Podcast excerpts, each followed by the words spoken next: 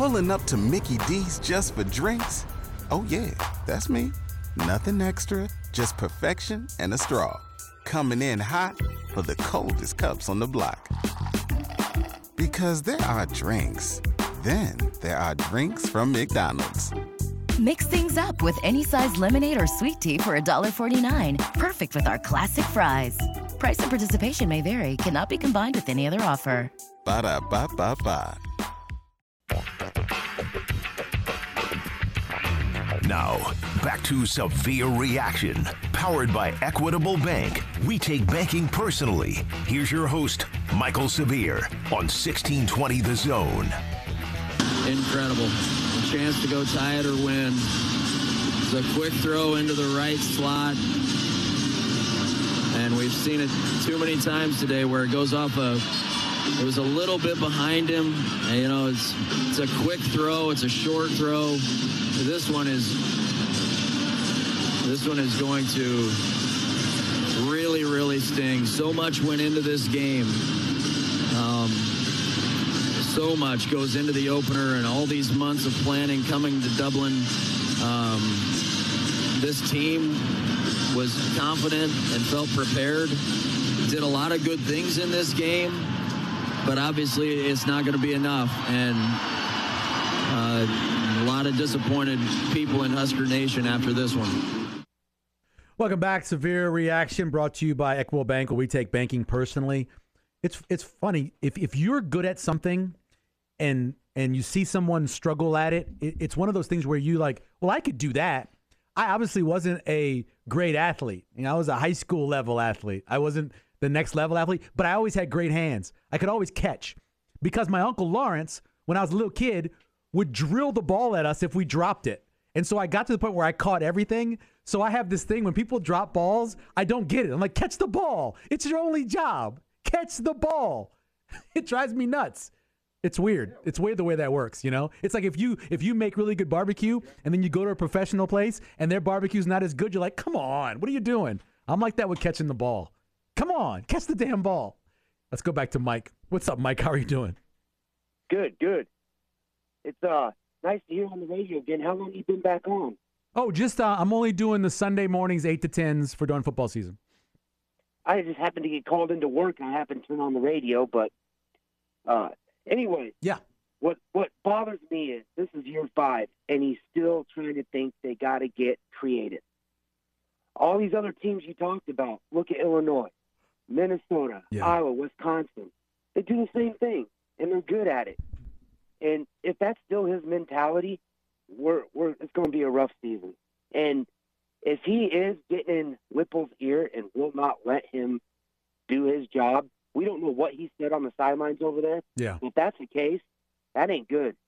And that's what's more alarming to me than anything. Yeah. Yeah. Hey, Mike, I appreciate it. I think you'll you'll hear from these guys tomorrow, all three shows, I'm sure, where where he talked about cooperation. We need to have better cooperation. And what he's trying to say there is my input needs to be more into this offense. And then he said they need more creative on offense. And another soundbite again, he's saying, hey, my input needs to be in this offense. That's why it needs to be more creative. Those things that he is saying are counterproductive in my opinion, because you you, you got Whipple in there to do that. You got people to help him. Applewhite's going to help him, and Mickey's going to help him. And when it comes to run game, I'm assuming that Donovan's going to help him. Sky, you're out of it. You know, maybe pregame and postgame, you're in it because you're going over the plays and you're analyzing what went right and what went wrong. And maybe before you got a, a message for the game plan. But during the game, you got to let your guys do their job, man. You got to let them do your job, do their job. If you step on their toes in a situation where you have a play clock that's click that's ticking from 25 seconds or from 40, you cannot let them get distracted, and you can't be the one distracting it. By the way, again, Nebraska had to rush out there after a kickoff because they still don't remember that it's a 25 second clock after the kickoff, not 40. Happened again yesterday. It's happened every year under Scott Frost. Ever since they changed the rule, it drives me nuts. Let's go to Ken. Go ahead, Ken. Yeah, Mike. Uh, welcome back. To, what I want to say, man, it's year five, Yeah.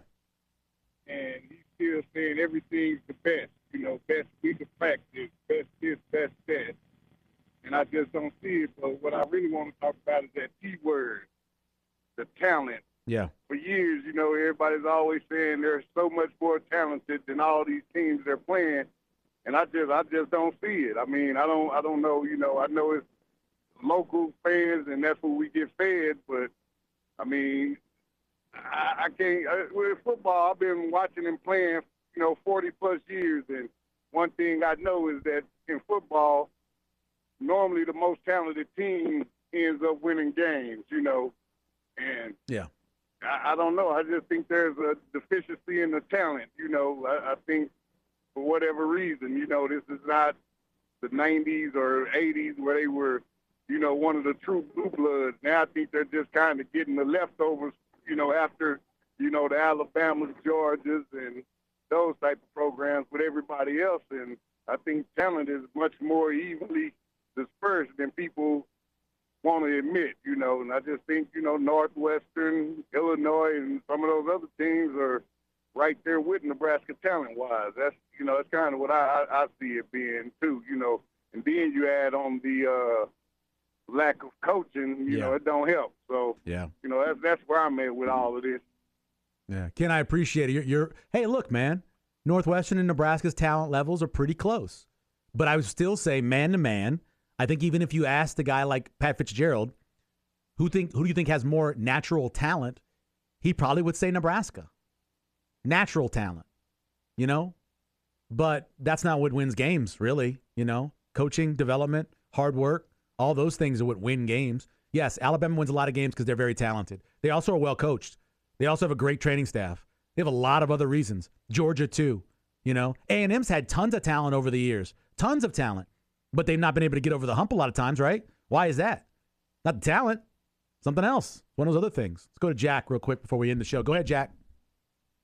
Hey, um, I wanted to touch on what you, you talked about earlier. Um, you're talking about the a constant, and I was thinking, you know, for the last I don't know how many years we had multiple ads, multiple different head coaches, Yeah. multiple classes of players, multiple different philosophies on game types and game styles, and we're left with basically, you know, some people had better records than others. Pelini, you know, he had the better record, but we would get embarrassed a lot on TV when we got beat. Yeah.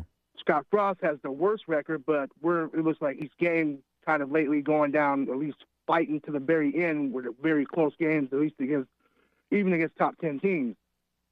But throughout all those different changes in these last I don't know twenty some odd years, what I don't what else is could be a constant that just continues to have this go on, you know, whether the record is nine and five or three and nine, we're still post Sunday morning afterwards in Yeah. this kind of what the hell's going on debate, you know?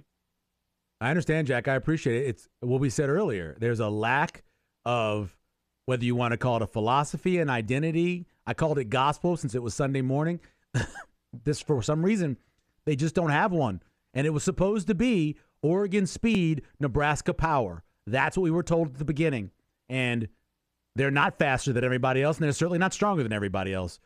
So that philosophy, that identity is just not is just not working.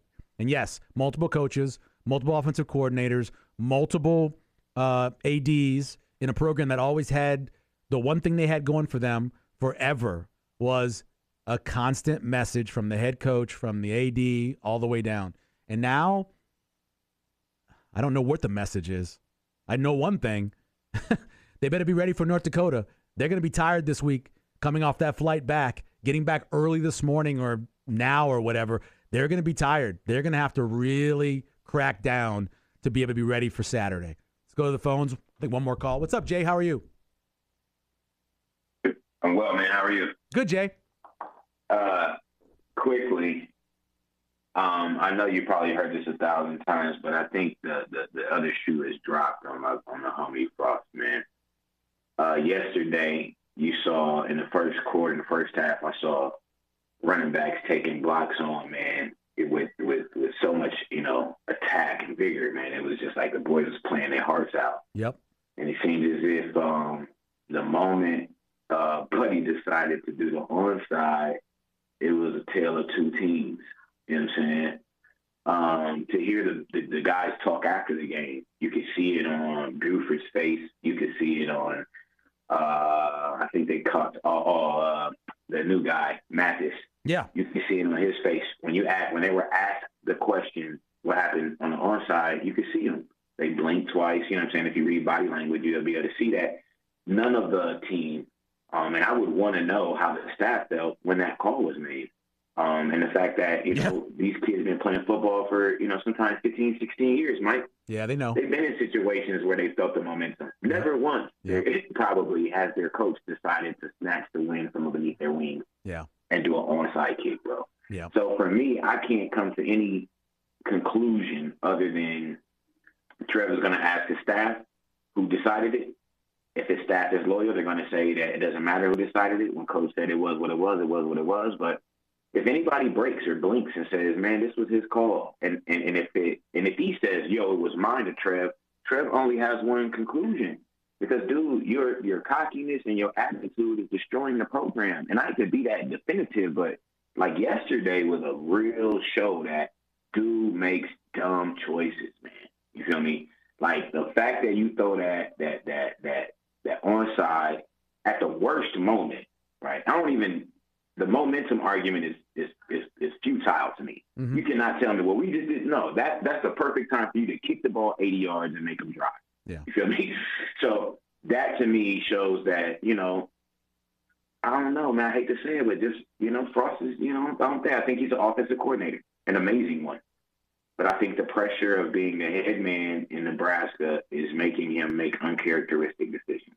And uh my fan hat is off, Mike. I'm talking logic now, bro. Just straight up. Like this is crazy. So Yeah. we gotta do something and I won't be mad uh, if Trev says uh, put Joseph or Whipple in the spot, let us ride the rest of the season out. I think these boys will fight hard enough to win seven or plus seven plus games, Yeah. um, and let Frost find something to do. Um, but until then, man, we'll see what happens. Here we are. Jay, I appreciate it, man. Have a great Sunday. It's either Chin, if you were going to do that, which I don't think they will, it'd be Chin or it'd be Whipple. Whipple obviously has the head coaching experience. Mickey has a little bit of head coaching experience. Chin's been there the longest. So I, I think it's one of those three. I don't think it'll happen, but if it would, those would be the three guys. Hey, we appreciate everybody for joining us. Uh, it's the first one, severe reaction, coming off of a, obviously a very tough loss um, to Northwestern. We back next week again at 8 a.m. Of course, we're brought to you by Equal Bank, where we take banking personally. We appreciate everyone who called in with everything. Hey, hopefully my computer will be working next week, so I'll be able to use that and find more of the sound bites uh, as well. But uh, if you miss any of the show, I think it'll be up on the Zone website for replay. I'll be able to listen to it if you missed any of the show. All the great callers and anal- analysis as well. We will be back again next Sunday. 8 a.m. right here on 1620 The Zone. Severe Reaction, Episode 2, next Sunday. We appreciate everybody for joining us.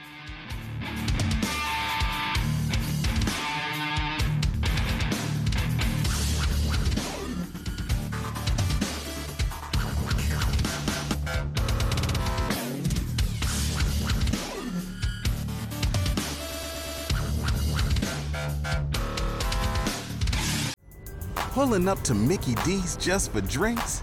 Oh, yeah, that's me. Nothing extra, just perfection and a straw.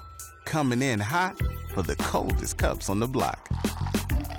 Because there are drinks, then there are drinks from McDonald's. Mix things up with any size lemonade or sweet tea for $1.49. Perfect with our classic fries. Price and participation may vary, cannot be combined with any other offer. Ba da ba ba ba.